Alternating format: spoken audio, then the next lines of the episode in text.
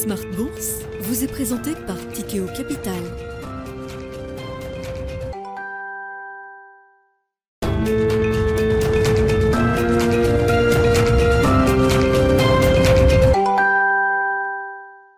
C'est reparti pour Smart Bourse, votre double dose quotidienne de marché en direct sur Bismart chaque jour à la mi-journée, 12h30, 13h et en fin d'après-midi la grande édition en direct à partir de 17h pendant une heure, rediffusée à 20h sur Bismart TV et à retrouver en replay bien sûr sur bismart.fr et en podcast sur l'ensemble de vos plateformes. Au sommaire de cette édition ce soir, non, l'inflation américaine ne ralentit pas. Les prix à la pompe baissent effectivement d'un mois sur l'autre et sur un an, mais l'inflation endogène aux États-Unis continue de se diffuser à l'ensemble du système et on voit même l'inflation cœur qui euh, réaccélère brutalement au mois d'août. Le chiffre a été publié en début d'après-midi. Sur un an, l'inflation sous-jacente aux États-Unis revient proche du pic qui avait été marqué au mois de mars à 6,5%. On est à 6,3% pour euh, cet indicateur d'inflation euh, cœur aux États-Unis au mois d'août sur un an. Et puis on voit d'un mois sur l'autre là aussi un phénomène de réaccélération puisque les économistes attendaient en moyenne une progression de 0,3% pour l'inflation euh, sous-jacente aux États-Unis au mois d'août et finalement le rythme est doublé d'un mois sur l'autre à plus 0,6% avec même euh, certains items qui euh, connaissent des progressions encore supérieures. Le logement progresse, le coût du logement bien sûr, loyer, loyer implicite progresse de 0,7% d'un mois sur l'autre aux États-Unis. Hein. C'est la plus forte progression mensuelle depuis le début des années 90. Et puis la santé également. Hein. Tous les services de santé et de soins aux États-Unis voient leur coût et leur prix progresser, une progression estimée à 0,8% d'un mois sur l'autre. Ce sont des gros postes de dépenses évidemment pour les ménages américains et de gros contributeurs à l'indice d'inflation CPI aux États-Unis, qui est donc le choc du jour qui a pris tout le monde à revers, les économistes qui attendaient une forme de décélération de, de l'inflation et les marchés également, puisqu'on voit un changement brutal de régime. Les actions sont en baisse, le taux à deux ans américain explose à la hausse, un signe évidemment que la Réserve fédérale américaine n'a d'autre choix que de continuer à remonter ses taux à vitesse grand V, 75 points de base sans doute encore le 21 septembre et pourquoi pas sans C'est la question qu'on se pose euh, désormais. Et puis on voit le dollar qui euh, avait arrêté de progresser ces derniers jours, qui repart violemment à la hausse euh, en cette fin de journée. Nous détaillerons évidemment ces questions d'inflation qui restent centrales pour les marchés, pour les investisseurs et pour les banques centrales avec nos invités de Planète Marché dans un instant. Et puis dans le dernier quart d'heure, nous nous focaliserons sur une des stratégies thématiques de Thematics Asset Management, la thématique dédiée à l'intelligence artificielle et à la robotique et c'est le gérant de la stratégie chez euh, Thematic SAM qui sera avec nous en plateau, Alexandre Ziliox, que nous retrouverons à 17h45 ce soir.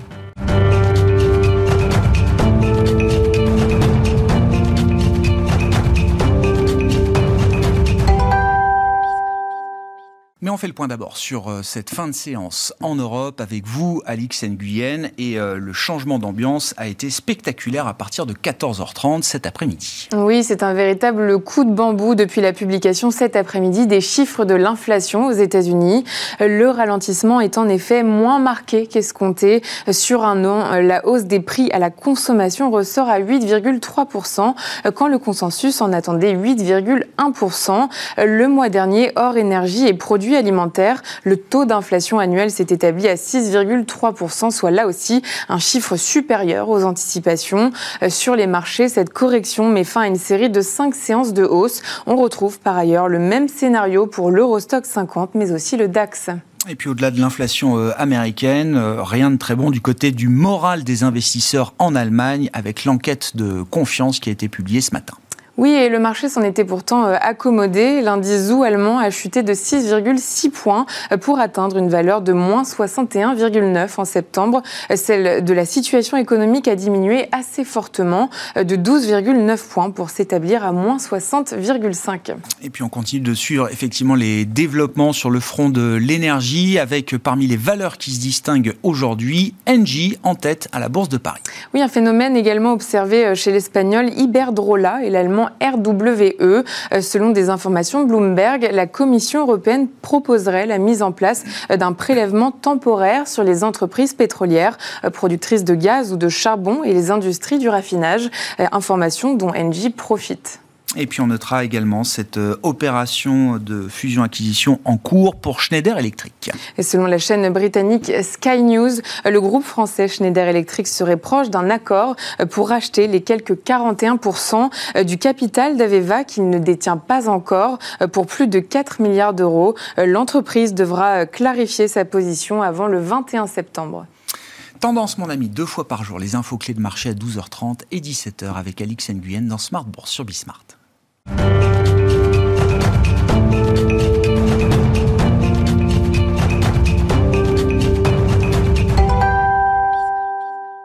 Trois invités avec nous chaque soir pour décrypter les mouvements de la planète marché. Léa Dunan-Châtelet est avec nous ce soir, directrice de l'investissement responsable chez DNCA. Bonsoir Léa. Bonsoir Léa. Merci d'être là. Merci Alexandre Baradès de nous accompagner également. Bonsoir Alexandre. Vous êtes chef analyste chez IG et Véronique Riche-Flores est avec nous également en plateau. Bonsoir Véronique. Bonsoir. Ravi de vous retrouver. Vous êtes économiste indépendante et présidente de RF Research. Je me tourne vers vous, l'économiste euh, Véronique, pour essayer de comprendre ce qui s'est passé au mois d'août aux États-Unis en matière de dynamique des prix.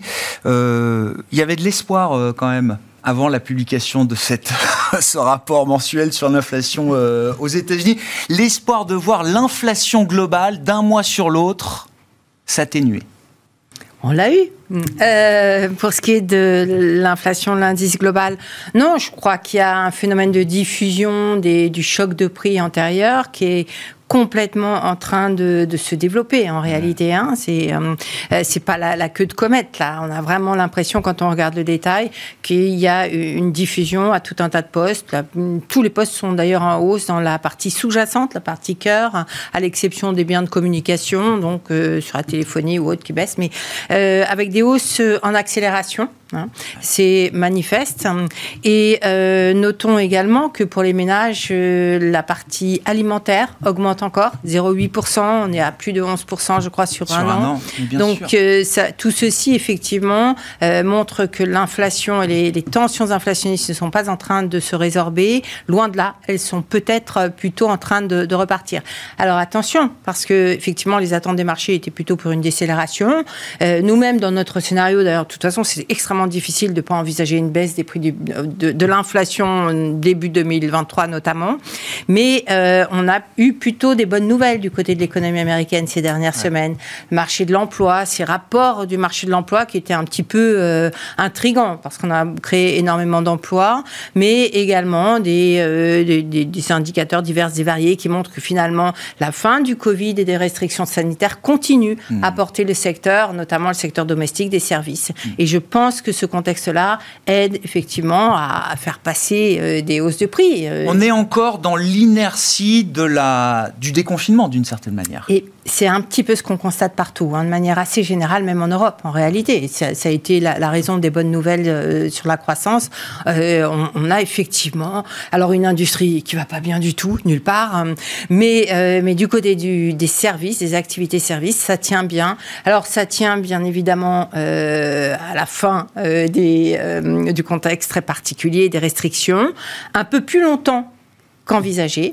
Sans doute que euh, les aides budgétaires, et euh, alors notamment pour l'Europe, hein, euh, qui finissent à, à coup de chèques de 100 euros ou autres divers et variés, par être non négligeables. hein. En réalité, l'INSEE nous disait un, un impact de 3,1% sur l'inflation. Donc c'est autant de pouvoir d'achat en plus pour les ménages français, plus des hausses de salaire. Je ne parle pas que de la France, parce que l'Allemagne, il va très très largement aussi.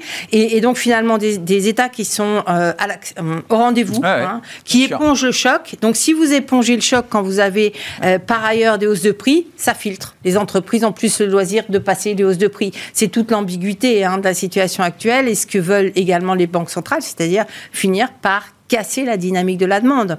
D'où, euh, et, et je pense qu'aux États-Unis, on n'est pas très loin avec des hausses de salaire qui ont également été euh, très soutenues. hein. Il n'y a pas de spirale prix-salaire comme on a pu redouter au début. Ça viendra peut-être d'ailleurs. Mais, euh, mais c'est des hausses de salaire qui sont suffisantes pour maintenir à peu près à flot le pouvoir d'achat dans sa globalité. On a perdu quelques pouillèmes, mais Ouais. c'est pas suffisant pour freiner véritablement. Il y a encore un petit stock d'épargne, etc. Donc ça tient. Ouais. Ce rapport, il- je sens qu'on va en parler quand même euh, longtemps, Alexandre.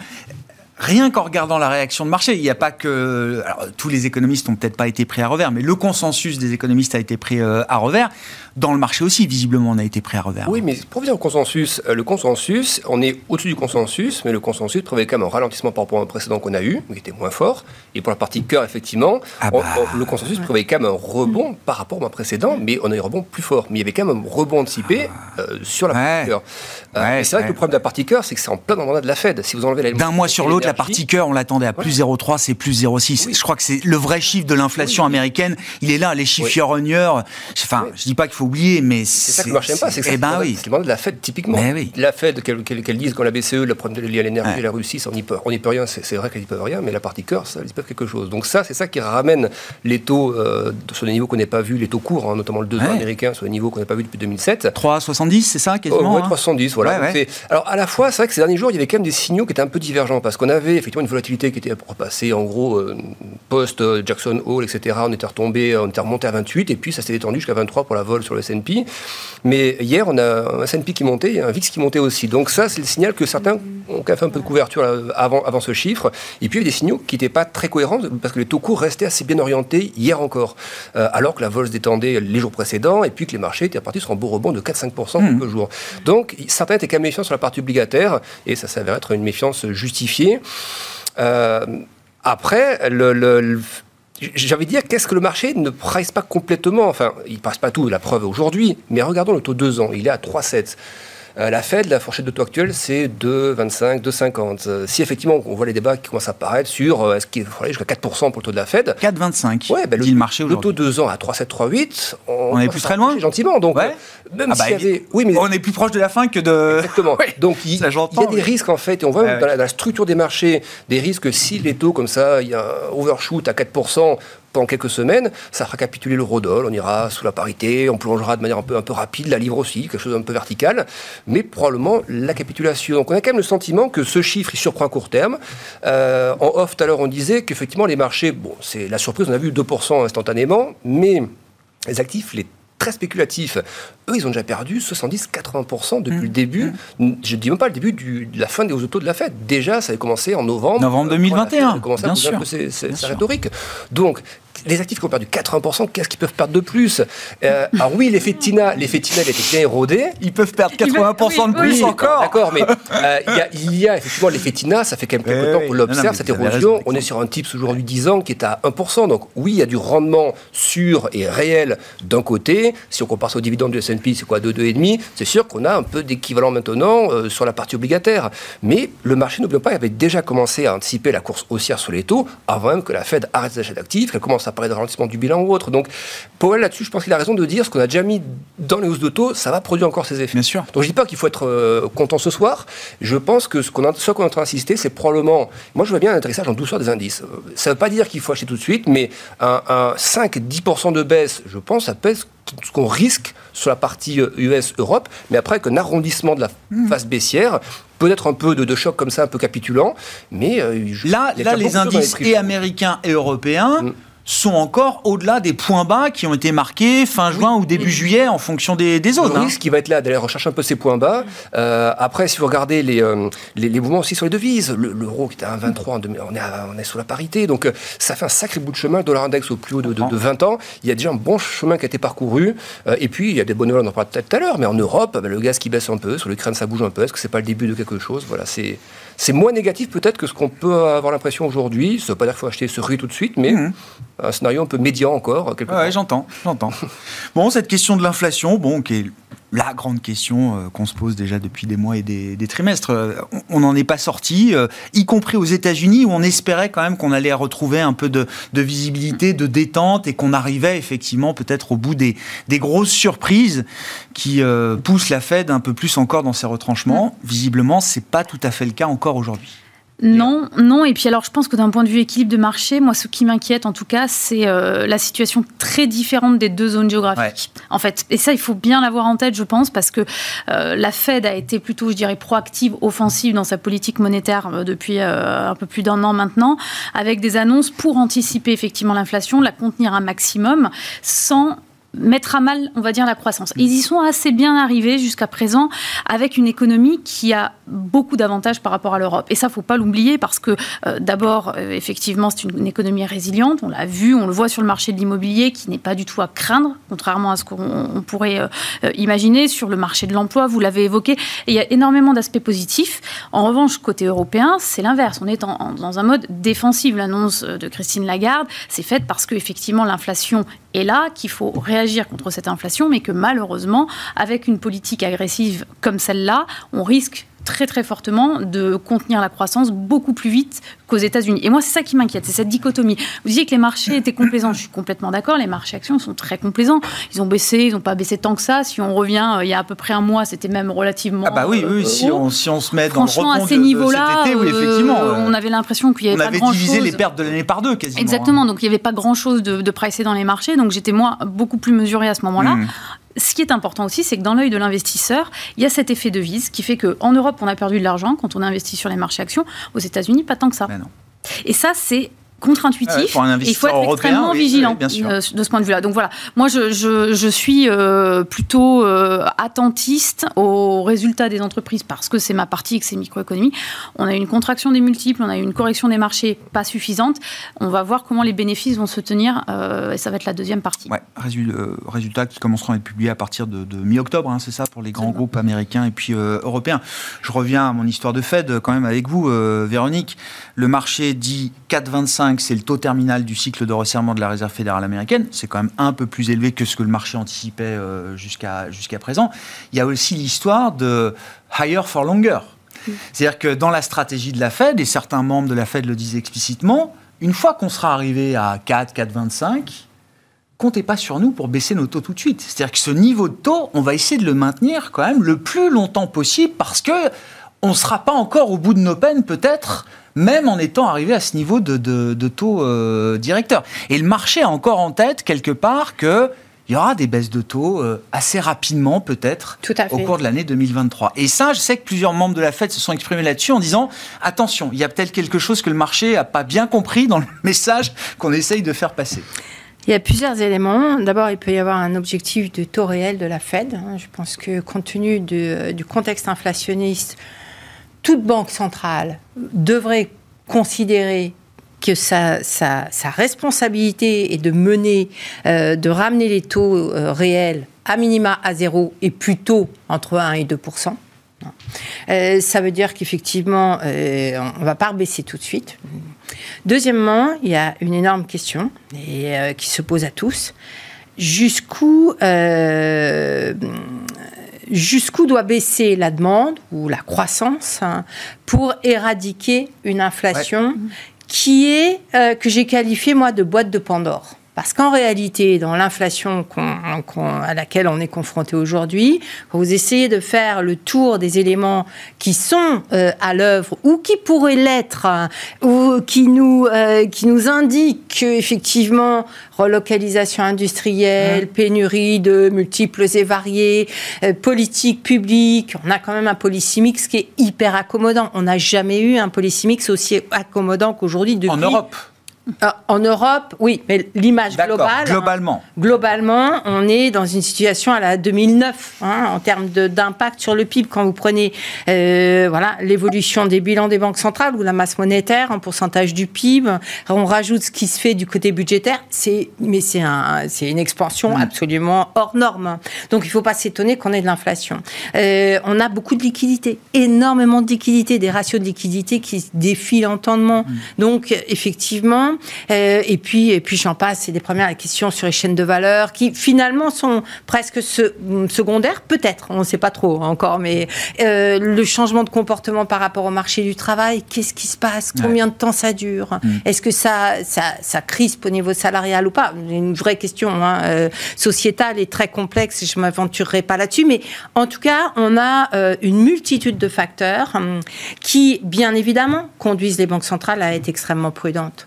Et, et, probablement qui nous disent, eh ben oui, 4% à court terme, mais après-demain, ce sera peut-être 5, après tout, parce qu'on peut avoir un répit de l'inflation lié à la baisse des prix du mmh. pétrole, parce que ça va finir par mordre, mais il semble notamment du fait des liquidités que dès que les, dès que les marchés se disent que les banques centrales vont le pied, lever le pied, ça reparte comme en 14 sur les prix des actifs, mais surtout sur les prix des matières premières, etc. Et ça, les banques centrales, à mon avis, ne peuvent plus l'accepter. Ce qui s'est passé cet été, ce rallye de l'été, là, c'est ce qui explique le, discours de Jackson Hole de, de, à l'évidence, À l'évidence. On ne peut pas accepter, si vous luttez contre l'inflation, que le marché vous dise même pas mal. Ben non, il va falloir qu'il y ait des résultats. Et ces résultats, ils passent par un certain point de douleur. Alors, où est ce point de douleur?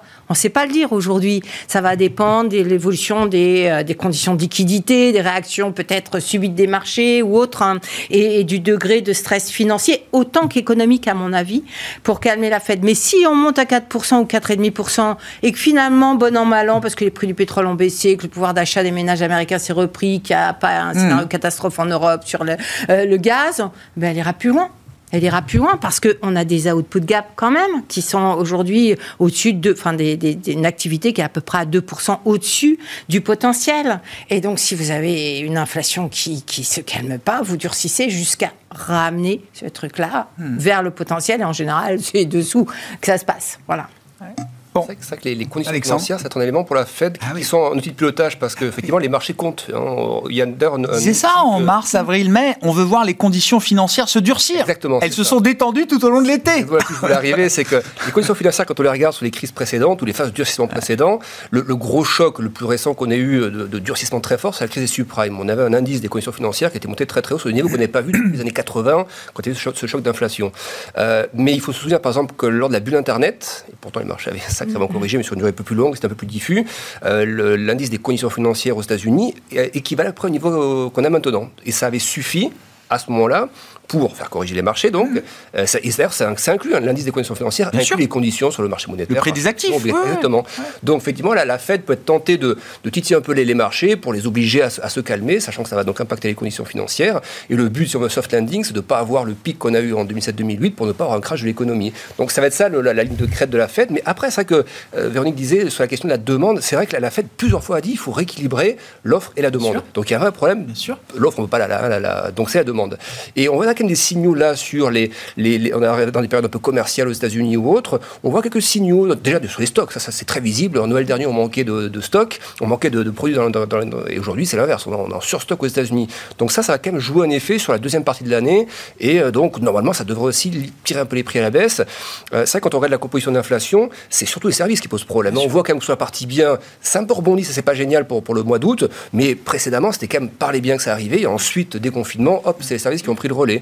Mais sur les biens, ça risque dans les mois qui viennent de, se tasser par, par ces effets de, stock. L'énergie, elle est revenue sur des niveaux, euh, le pétrole à 80, 90 dollars, c'est des niveaux, on oublie, mais qu'on avait déjà en 2011, 2012, 2013, et il y avait une croissance économique et les marchés montaient à l'époque. Donc le pétrole, je trouve, c'est devenu à ce stade un non-événement oui, pour l'économie. C'est neutre. Voilà, pour oui, Donc c'est vraiment les services qu'il faut euh, découvrir. Très différent en Europe. Hein. Je ne sais pas, les derniers euh, calculs que j'ai vus, c'est quand même 80, 70, 80% de l'inflation est générée par des problèmes d'offres, hein, et pas juste la crise du gaz. Hein. C'est encore des problèmes d'approvisionnement euh, euh, liés à, aux ruptures qu'on a eues sur l'offre.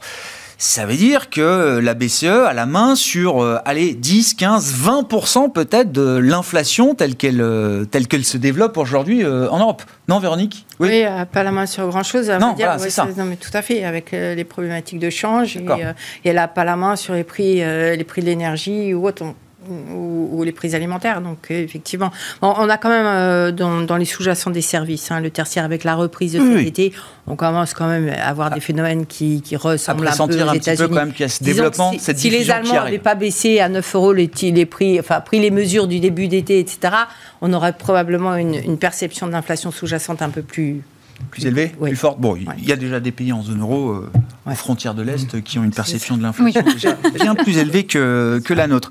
Euh, parlons du problème de l'Europe aujourd'hui, l'énergie. Euh, est-ce que dans deux ans, on peut imaginer que l'Europe soit sobre, efficiente souveraine en matière énergétique.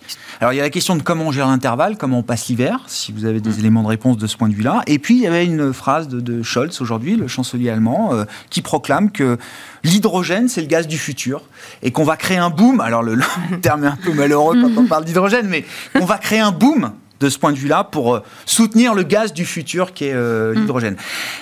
On connaît quand même le pragmatisme allemand. Ils ont quand même les moyens de leurs ambitions, en tout cas sur le plan budgétaire. S'il y a un pays qui a des marges de manœuvre, c'est bien celui-là. Est-ce qu'on peut imaginer, effectivement, alors euh, dans la douleur, mais une transition qui s'accélère et qui permette à l'Europe, dans deux ans, d'être peut-être la mieux disante au monde en matière énergétique? Il y a beaucoup de choses dans votre question. Je commence par la déclaration d'Olaf Scholz, parce que si dans deux ans on y arrive, alors que c'est moi qui dis ça, hein, ça ne dit pas dans deux ans on y arrive, il dit l'hydrogène c'est le gaz du futur. Oui, ça c'est vrai. Alors, est-ce que c'est une punchline politique ça ou est-ce que c'est une réalité pour vous C'est une punchline politique et c'est une punchline parce que tout le débat va être quand même autour du nucléaire encore une fois. Non, non, mais je, le, ah maintiens en permanence. C'est un vrai sujet. C'est-à-dire qu'il y a cette guerre permanente dans l'énergie qu'on va utiliser demain. On en a une qui nous aurait permis d'absorber une partie de cette dépendance qu'on n'utilise pas. Donc il faut la trouver ailleurs. C'est drôle, cette, cette, cette, problématique de l'énergie nouvelle, que ce soit via l'hydrogène, que ce soit via les énergies renouvelables, parce qu'on sort d'une dépendance pour aller vers une autre. 90% mmh. de ce dont on a besoin pour produire de l'hydrogène ou pour faire euh, de l'énergie renouvelable et tous les équipements dont on a besoin, ne sont pas en Europe. Donc on va déplacer la dépendance ailleurs. Bon, ça c'est un sujet euh, qui, à mon avis, ne, va pas être réglé à, court terme. Euh, ce qui va de toute façon arriver, parce que c'est impossible autrement, c'est une régulation des prix euh, du, de l'électricité. Ça c'est indispensable, ça vient d'être largement discuté. 200 euros le mégawattheure pour l'électricité qui n'est pas produite à base de gaz. C'est le, c'est pour l'instant c'est la proposition qui est, sur la table. Et, il faut quand même bien comprendre le mécanisme en fait sur lequel on est basé depuis les années 90, 96 précisément. Comment est fixé le prix? Il est fixé sur le, dernier, euh, la production marginale d'énergie. Et donc si elle est faite à partir de gaz en ce moment, évidemment elle est très chère. Puis vous avez des moments où euh, c'est euh, en plein milieu de la journée quand il y a beaucoup de soleil ou beaucoup de chaleur, c'est quasiment à zéro. On est monté à des pics de 1000 euros le mégawattheure, ce qui est quasiment x 10 par rapport à ce qu'on a observé précédemment. Et ce n'est plus possible avec un mix énergétique qui est très variable en plus. Donc on se retrouve avec des énergies souvent renouvelables qui sont finalement pas chères à la production et qui se revendent très cher, et l'inverse. Et on est complètement aujourd'hui dépendant du prix du gaz et de l'augmentation du quota CO2. C'est ces deux éléments qui font euh, aujourd'hui les prix. Donc les politiques disent stop, ils ont d'ailleurs euh, largement commencé avec différentes propositions.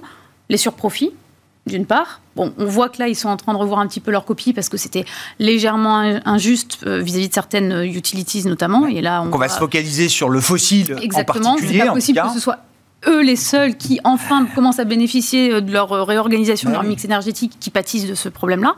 Donc fixer effectivement des prix d'électricité cibles, c'est indispensable, c'est ce qui va arriver. Il y a une autre proposition que moi je trouve intéressante, c'est aussi de découpler les sources d'énergie. C'est-à-dire mettre d'un côté les énergies renouvelables et mettre de l'autre côté les énergies fossiles. Et avoir deux systèmes de prix différents pour ensuite, pour le consommateur final, faire une moyenne des deux.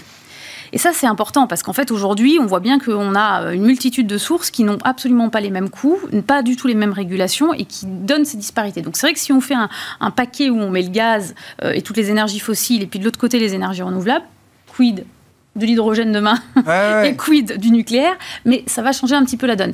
Et donc euh, aujourd'hui, on arrive dans une situation où, un, moi j'ai zéro visibilité sur les stocks d'énergie, pour répondre à, une partie de la question qui était quelle va être la situation cet hiver? Mmh j'ai pas beaucoup de monde qui est capable de me répondre. Alors tout le monde dit qu'on est en train de stocker, qu'on est. Bah, ils nous donnent les stocks quand même. Oui, mais c'est extrêmement mal détaillé euh, de, de, la part. Euh, alors de la part des États, oui. De la part des, des producteurs d'électricité et la manière dont ça va être redistribué, c'est beaucoup moins.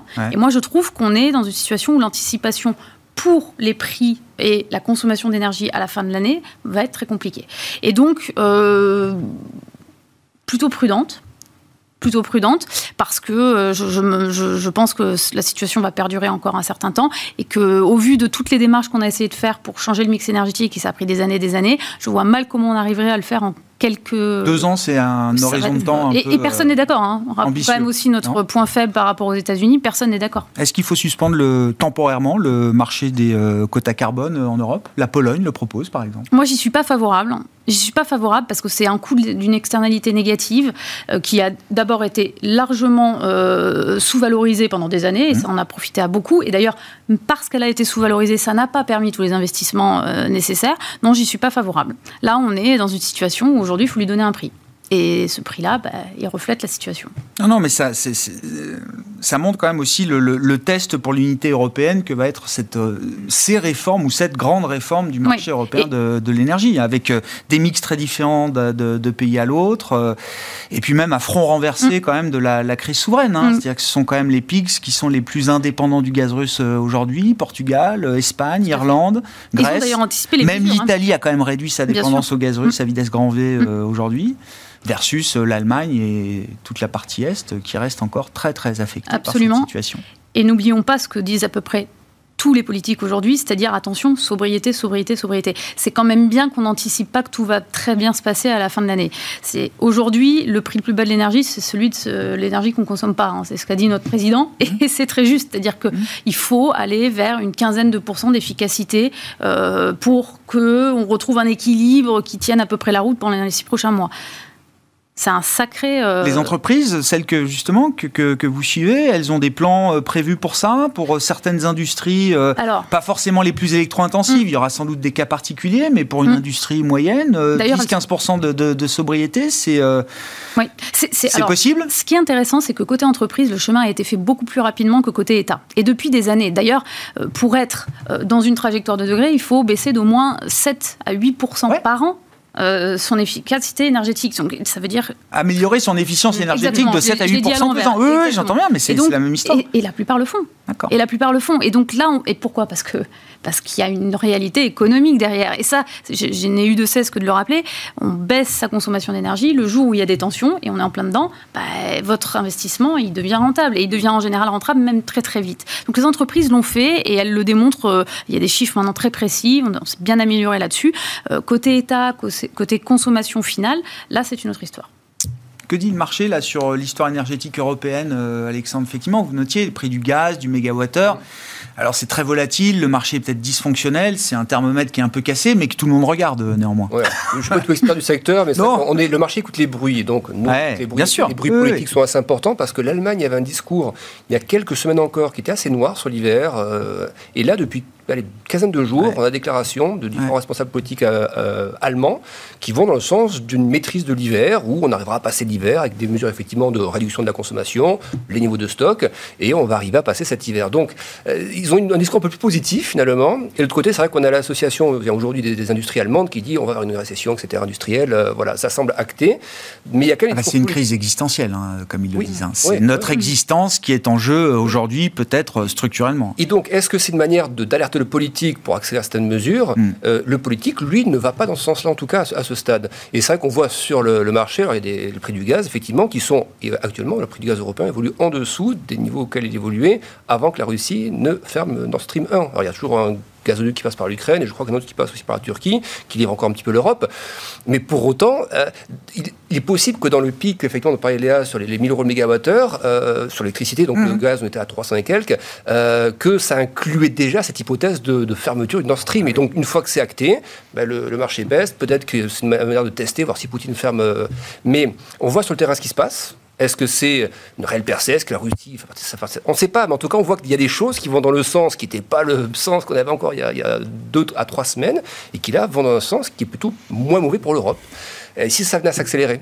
Et là, ça, pourrait être le, game changer, je pense, vraiment sur les. Je peut-être pas pour les politiques monétaires, mais le game changer pour la confiance des consommateurs. Ouais, ouais. pas toujours confiance, c'est pas trop le problème en ce moment. Mais enfin, il n'a pas trop confiance, mais il consomme. Mm. Mais le game changer, euh, ce serait quand même la partie géopolitique. Et si on arrivait à ça alors que personne n'y croit, à ce stade, euh, en tout cas, pour l'instant, ça va dans le bon sens. C'est une, vraie question auquel on n'a pas la réponse. On n'est pas ah expert de la chose militaire, mais la percée ou l'avancée, la contre-offensive de l'armée euh, ukrainienne est-ce que c'est une vraie bonne nouvelle ou est-ce que ça augmente le risque, comment dire, d'une d'une erreur ou, d'une d'un Vladimir Poutine qui perdrait euh, pied, qui perdrait le contrôle et euh, dans la panique qui se retrouverait à prendre des décisions que personne n'a envie de voir, euh, si vous voyez ce que je veux dire. C'est un peu ça, moi aussi, le... le, On pense tous à ça. Et de l'autre côté, on a quand même des rencontres, là, à nouveau, entre le président chinois et le président russe. Euh, est-ce que la Chine souffle euh, des, des, des, messages particuliers sans, lier la, sans rompre l'amitié ou autre, mais comprenant qu'il y a un intérêt stratégique à long terme à être, à être ensemble, mais peut-être à court terme, écoute, moi, chez moi, ma croissance intérieure commence méchamment à être impactée. la, Chine souffre. Hein. donc, on parle effectivement de, la confiance en enfin de, de la consommation qui reste forte ailleurs, mais la Chine, c'est une trajectoire qui, est assez moche maintenant depuis plusieurs mois, et on voit toujours pas le boom. C'est-à-dire que les stats, ça reste très mollasson. C'est il y a un truc pas mal, c'est que les prix par contre se tassent, donc l'inflation exportée là est vraiment en train d'être rangée au tiroir, mais ça prend un problème intérieur, quoi. Et donc ça, ça va, ça risque de, ralentir aussi la croissance ailleurs. Et pour le président chinois, est-ce qu'il n'est pas en train de souffler quelques messages à la Russie? Euh, c'est l'espoir de quelque chose. Est-ce qu'il n'y a pas quelque chose dans ce sens-là? Oui, je pense que la Chine aussi souffre de sa politique intérieure sanitaire. Hein. C'est-à-dire que c'est d'ailleurs, on n'en a pas parlé dans l'inflation, mais il, reste toujours cette zone-là qui est complètement cantonnée. non, mais on vit encore des chocs d'offres. On vit encore des chocs d'offres de, ce point de vue. On verra si la rencontre se fait. Euh, normalement, elle est prévue en Ouzbékistan, je crois, à l'occasion du sommet de l'organisation de coopération de, Shanghai. C'est la première fois que Xi Jinping sortira du pays, depuis la pandémie. On verra si Vladimir Poutine euh, est sur place pour le rencontrer ou s'il préfère rester peut-être en Russie face à la situation militaire euh, sur le, terrain en, Ukraine. Je reviens à l'Europe, aux questions énergétiques. Euh, Véronique, euh, bon, je ne sais pas si, comme on passe l'hiver, est-ce qu'il y a un risque quand même que ce ne soit pas une rupture macro globale supplémentaire pour, pour l'Europe? Et puis sur la partie budgétaire, le fiscal put, là, est-ce qu'il a encore un peu de, marge de manœuvre? Parce qu'on sent bien qu'on ne peut pas passer de tout à rien comme ça en quelques mois.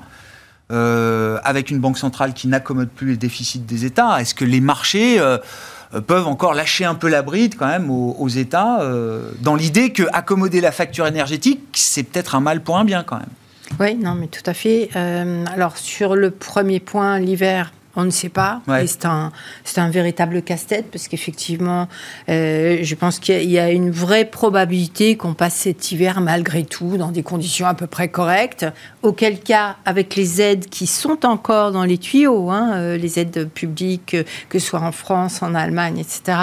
Mais finalement, baisse du prix du pétrole, vous avez euh, peut-être un rebond dans les tuyaux de la consommation qui pourrait se profiler. Sauf que qui va, qui va essayer de chiffrer ça, c'est c'est pas chiffrable, c'est un risque considérable. Et en même temps, on a toujours cette menace qu'à un moment donné, il fasse vraiment trop froid et qu'il y ait 15 jours. Il suffit de pas grand-chose, hein, 15 euh, jours de, de, rupture d'approvisionnement ou d'insuffisance et, et, ça met l'Europe à, genoux. Donc ça, c'est un, un, vrai sujet et une incertitude, j'ai envie de dire, maximale, même si j'ai plutôt envie, moi, d'imaginer que ça puisse être, euh, qu'on puisse passer le cap parce qu'il y a eu des efforts, que et je crois qu'il y a, que la population aussi, les, euh, les, ménages, au-delà des entreprises, ont, pris conscience et, ajustent leur comportement. Donc c'est un bien. Euh, après, est-ce que les États peuvent continuer fiscal, euh, Puisqu'il n'y a plus de put monétaire. Alors, euh, Madame Lagarde a adressé, a commencé ah, à adresser le sujet. Ah. Hein. Pour moi, c'est la phrase de sa conférence. Ben, ben oui, bien évidemment. Et, ça, va, ça va commencer sans Elle dit, ben non, non, mais attendez, il faut qu'on la dise, la phrase. elle dit, et c'est dans son statement, c'est pas en réponse à une question, elle le dit d'elle-même. Mm, mm. La politique euh, budgétaire doit être ciblée et temporaire afin de ne pas alimenter les pressions inflationnistes. En gros, on ne va pas accommoder vos déficits cette fois. C'est pas le Covid. Exactement. Et là, pour l'instant, euh, on est vraiment sur la poursuite de ce qu'on a fait à peu près pendant le Covid. Vous voyez tous les déficits qui repartent sur des niveaux de 2020-2021. Hein, quand on fait le relevé de la situation en début d'été, c'est à peu près ce qui se passe. Et l'Allemagne qui ouvre grand les vannes. Alors on va dire, bah oui, mais l'Allemagne, de toute façon, ils ont les moyens, ils ont, ils ont de bonnes raisons de le faire. Sauf que du coup, bah, ils n'ont plus la voix pour dire aux autres, ah bon, bah, bah écoutez, nous, on va ouvrir les vannes, mais vous, vous faites, euh, vous, vous serrez la ceinture. Donc il y a politiquement, c'est un, un, un enjeu, enfin c'est une situation qui suggère effectivement qu'on ne soit pas prêt euh, de resserrer euh, les, politiques budgétaires. Hein. et puis, il y a des besoins. Finalement, les, besoins euh, qu'a l'Allemagne sont également très présents ailleurs. en revanche, on en, obtient des résultats. On voit la situation économique en Italie. Finalement, alors, ça, ça, ça vient d'avant. C'est pas trop le plan de relance, d'ailleurs. Hein, mais ce sont les dispositions en faveur du, marché de, de, la construction, rénovation, etc., qui apportent vrai, véritablement un bol d'air à l'économie italienne. Et là, on a envie de dire enfin.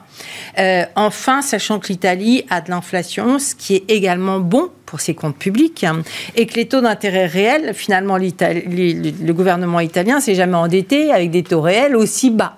Hein. Donc finalement, ça, je pense que ça, ça permet effectivement, avec un petit peu d'achat quand même de la BCE, de, euh, de rassurer les investisseurs. Et c'est vrai que pour l'instant, ça tient.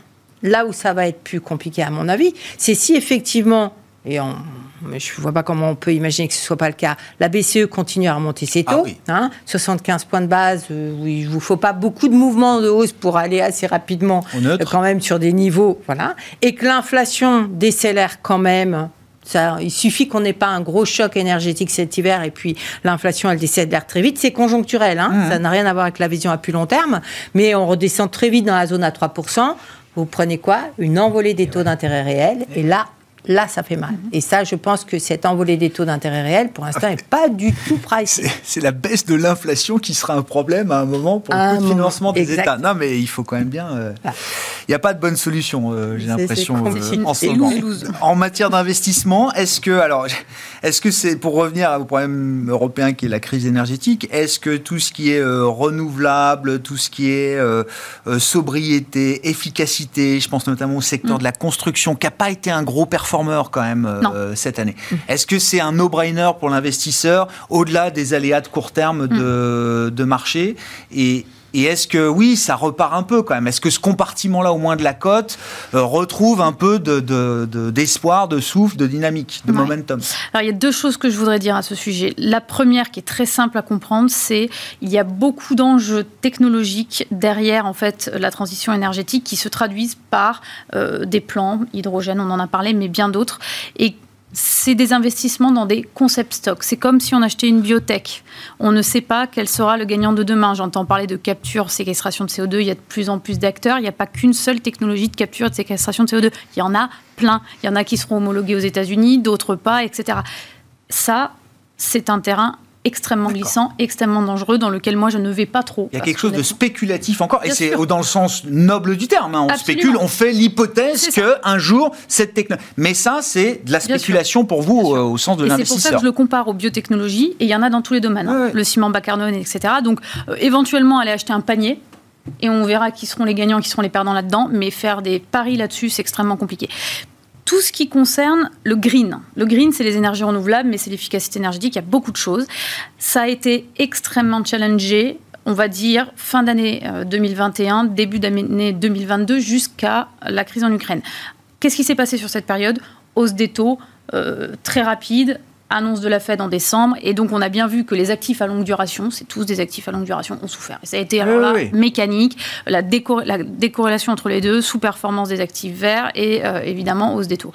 À partir de la crise en Ukraine, et ça c'est extrêmement intéressant, c'est contre-intuitif, on a une hausse des taux qui continue et des actifs qui se revalorisent. Ça veut dire que finalement, il y a quand même une prise de conscience que ce problème énergétique, c'est une lame de fond, pas seulement liée à la crise en Ukraine, qu'il doit y avoir un financement, qu'il va y avoir des soutiens en plus, budgétaire notamment, euh, de l'État, et donc que ces entreprises qui sont aujourd'hui rentables avaient subi un choc de valorisation fort, qui finalement offrait des points d'entrée intéressants, et là, elles se sont beaucoup mieux comportées sur les six derniers mois, euh, depuis cette fameuse crise en Ukraine. Donc, à long terme, c'est plutôt euh, attractif. Un mot rapide, Alexandre, parce que le, compteur euh, ah a déjà épuisé son moment. Bah, on a encore 30 secondes, Alexandre et Véronique. Là, oui, sur la dynamique de marché à attendre. Euh, désormais, vous n'aviez pas l'air euh, catastrophé en début d'émission, Alexandre il fallait l'être avant d'une certaine manière. Il fallait paniquer déjà il y a quelques temps. C'est pour ça que les messages, euh, aussi envoyés par les banquiers centraux, je crois, ont été faits assez en amont. Bon, il l'a fait en amont, il n'a pas surpris le marché. Alors, le marché a eu le temps de, de, baisser, mais il n'y a pas de panique dans cette baisse. Ça, il a déjà dit, on le voit sur les niveaux de volatilité. On est monté à les 37-38 de vol sur les marchés américains. Ce n'est pas les 82 vols qu'on a eu pendant le Covid ou lors de la crise suprême. Donc, ça, c'est assez maîtrisé dans la volatilité. Euh, et c'est ce qui me fait croire qu'effectivement, le, spike qu'on a de volatilité, on est à 26 de vol, mmh. je pense, en ce moment, euh, ça peut aller jusqu'à des niveaux qu'on a peut-être un peu au-delà de 30. après, ça, correspondra à des retests de points bas, en fait. Hein, le CAC qui irait vers les 5008, le DAX qui irait...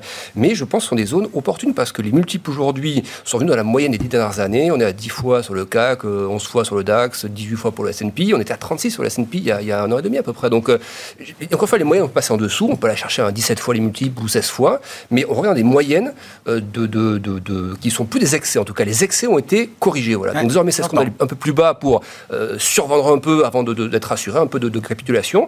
Mais sur des niveaux qui me paraissent intéressants. Donc je pense qu'on peut encore chasser dans la zone, si on prend que le CAC 5008, 6002, quelque temps. Mais parier sur un basculement long terme du CAC sous 5008, ça ne me paraît pas opportun.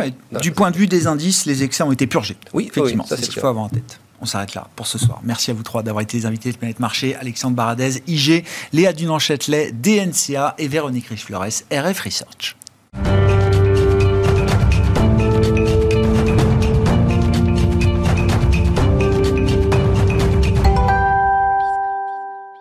Dernier quart d'heure de Smart Bourse chaque soir, c'est le quart d'heure thématique. Le thème ce soir, c'est celui de l'intelligence artificielle et de la robotique, un thème qui est exploité chez Thematics Asset Management à travers une stratégie dédiée et un fonds dédié à l'intelligence artificielle et la robotique, géré notamment par Alexandre Ziliox, qui est à nos côtés ce soir en plateau. Bonsoir Alexandre. Bonsoir Grégoire. Merci beaucoup d'être euh, d'être là. Euh, partons des entreprises peut-être pour euh, évoquer cette thématique avec vous à l'issue des résultats notamment du deuxième trimestre dans cet univers d'investissement euh, euh, de l'intelligence artificielle et de la robotique. Quels sont les messages que vous retenez des entreprises qui ont pu euh, publier dans votre secteur?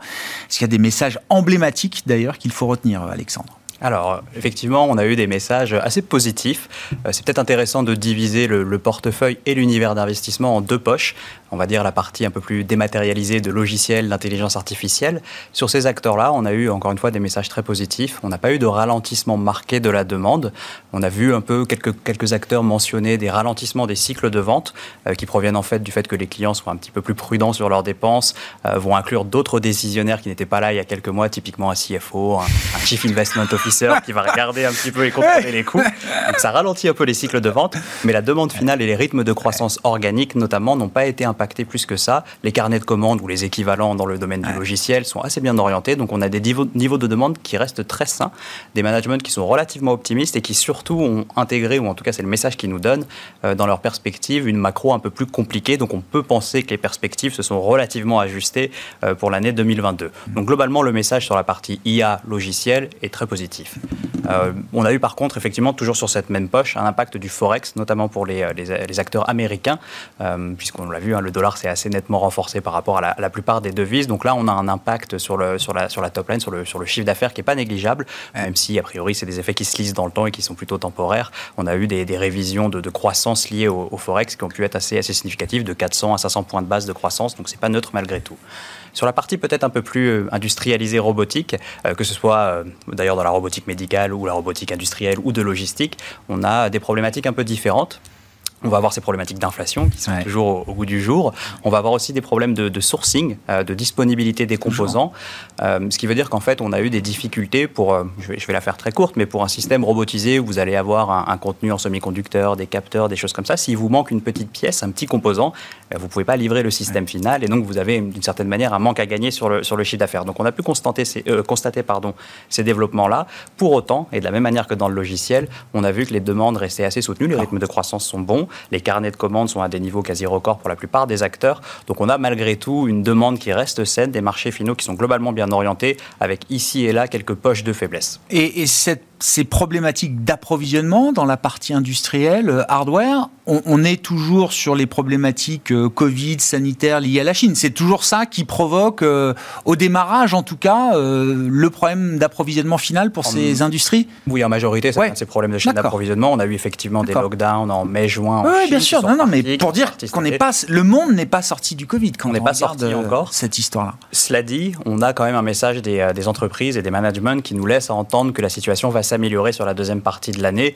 Et on a certains matériaux, certains composants dont les prix aussi sont revenus à des prix un peu plus raisonnables, qui s'étaient envolés. Hmm. Euh, donc c'est un signal quand même que la, la, situation se détend un petit peu. On a vu du côté de l'administration américaine une euh, volonté, alors j'allais dire, de, de, de, muscler à nouveau la, la la tension, la stratégie face à la Chine. Hein, ça reste quand même la grande, euh, le grand affrontement euh, séculaire euh, pour, pour le monde. Avec l'idée effectivement qu'il faut de plus en plus couper la Chine de certains composants. alors ça a touché des entreprises comme Nvidia par exemple, je crois, AMD aussi. Il y a peut-être d'autres, d'autres, comment dire, d'autres mesures qui pourront être prises à l'avenir par l'administration euh, américaine. Qu'est-ce que ça change justement pour cette industrie, euh, pour la robotique, l'intelligence artificielle en, général, qui sont des sujets stratégiques pour les États, qui veulent être souverains sur ces questions-là? Et on comprend que cette souveraineté, évidemment, euh, c'est le principe, ne sera pas partagée avec des pays qui ne le méritent pas. Absolument. Alors, c'est intéressant de voir comme la technologie devient une sorte de levier géopolitique. Alors, ça fait déjà quelques années, on l'avait vu typiquement euh, avec euh, typiquement les machines de lithographie, qui sont les machines les plus importantes dans le processus de fabrication des semi-conducteurs. La Chine, depuis quelques années, n'a pas accès aux machines les plus avancées pour produire les semi-conducteurs les plus avancés. Donc, typiquement des puces qui vont rentrer dans le cadre des data centers, des, euh, des applications d'intelligence artificielle. Et vous avez raison de mentionner que Nvidia a été frappé d'une d'une restriction d'importation à destination de la Chine sur deux de ses produits justement à destination euh, euh, d'une utilisation de data center, de, de, puissance de calcul très intense pour l'intelligence artificielle. Donc effectivement, on a un premier impact qui peut être un manque à gagner, une disparition d'un marché final pour certains acteurs. Alors ça a particulièrement frappé euh, Nvidia qui commercialise des cartes graphiques qui sont utilisées comme accélérateur de ces modèles d'intelligence artificielle. Mm. Ça touche un petit peu moins un acteur comme AMD ou comme Intel qui sont plus concentrés sur des, des, processeurs centraux, des CPU comme on les appelle, qui n'ont pas été frappés, en tout cas à ce stade, par des restrictions d'importation. Alors c'est un premier point, donc c'est un risque qui, qui, qui, n'est pas naissant mais qui est là, qui, a tendance à s'accentuer. Euh, mais c'est aussi vecteur d'opportunité, cette histoire de, de, géopolitique technologique. Euh, si on prend l'exemple du, euh, du, reshoring, de, la, de, cette tendance de rapatriation des, capacités de production, ça va toucher évidemment des, des industries un peu plus critiques que d'autres. Donc on peut penser aux semi-conducteurs, c'est un bon exemple, à la santé également. On l'a vu pendant le Covid, les, les supply chains mondialisées peuvent mmh. être mises à mal.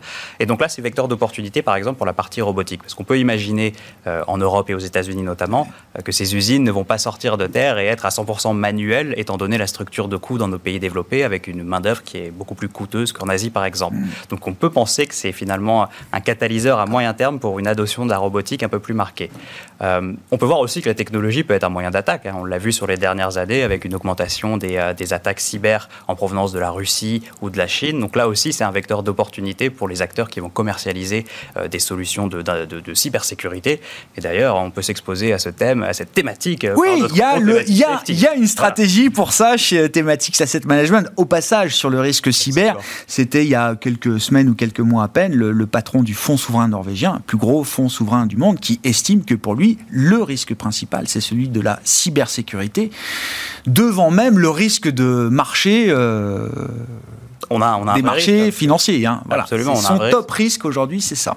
On a un vrai risque parce que vous pouvez du jour au lendemain couper une usine et euh, les appareils productifs. Sont, Après euh, toutes les crises qu'on a traversées, c'est la grande crise qui nous manque encore, la grande crise cyber. Bon, on suivra ça. Il y a une stratégie effectivement dédiée chez Thematics Asset Management. Un, mot du fond, donc euh, intelligence artificielle et, robotique. Alexandre, on a évoqué justement, et je voulais qu'on parle des entreprises et des fondamentaux des, des entreprises.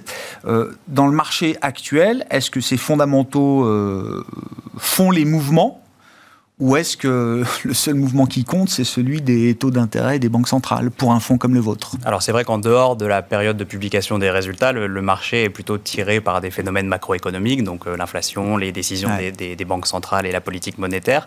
Euh, mais c'est vrai que pendant les résultats, on a eu des réactions assez marquées dans un sens comme dans l'autre. On peut peut-être illustrer ça par deux sociétés un peu emblématiques du thème. On va commencer par Nvidia qu'on a mmh. abordé, euh, qui a eu de, de, mauvais résultats sur le deuxième trimestre, qui viennent de trois facteurs principaux a priori. Un ralentissement la demande du consommateur qui impacte leur activité de, gaming, donc euh, tout simplement les gens qui s'équipent moins. Euh, on a évidemment des, des, euh, des, une épargne qui est un petit peu rognée par l'inflation, donc les gens sont un peu plus prudents dans leurs dépenses. On a un phénomène aussi probablement, et là c'est sûrement une erreur de la société, qui a probablement surestimé un petit peu la demande toujours dans l'activité gaming, ce qui mm. fait que les canaux de distribution et les stocks étaient à des niveaux très élevés.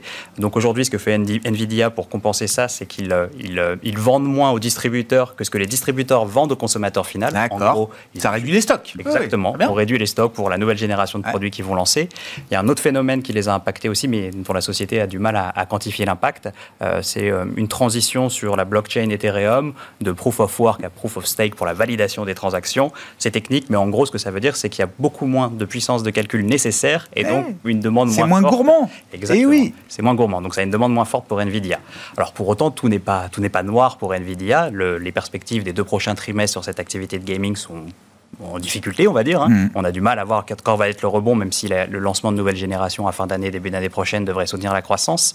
Mais on a cette activité de data center, elle, qui continue à croître et dans des ampleurs assez intéressantes, 60% en dernier trimestre. On attend un peu plus de 30% de croissance séquentielle pour le, euh, de croissance annuelle, pardon, pour le prochain trimestre. Et c'est intéressant parce que dans le mix d'activités de l'entreprise, euh, c'est un, une activité qui est beaucoup plus margée, qui aujourd'hui fait plus de 50% du chiffre d'affaires. Donc tout n'est pas noir.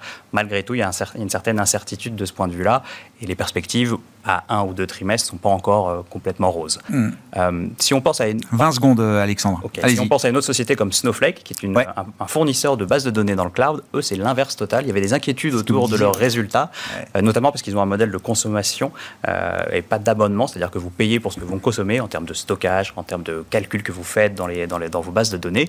et ces gens-là ont eu un rythme de croissance phénoménal, alors même qu'ils ont une activité exposée à 10-15% aux consommateurs. Il y a un cycle produit qui est extrêmement fort, une valeur qui est apportée par la technologie qui est très forte. On parle d'une société qui va croître de 60-70% hmm. sur une échelle d'à peu près 2 milliards cette année, donc c'est assez impressionnant. Merci beaucoup Alexandre d'être euh, venu nous éclairer sur ce thème de l'intelligence artificielle, de la robotique. C'est la stratégie que vous pilotez chez Thematics Asset Management à travers le fonds dédié donc à l'intelligence artificielle et robotique. Alexandre Ziliox qui était avec nous en plateau ce soir dans le quart d'heure thématique de Smartboard sur Bismart.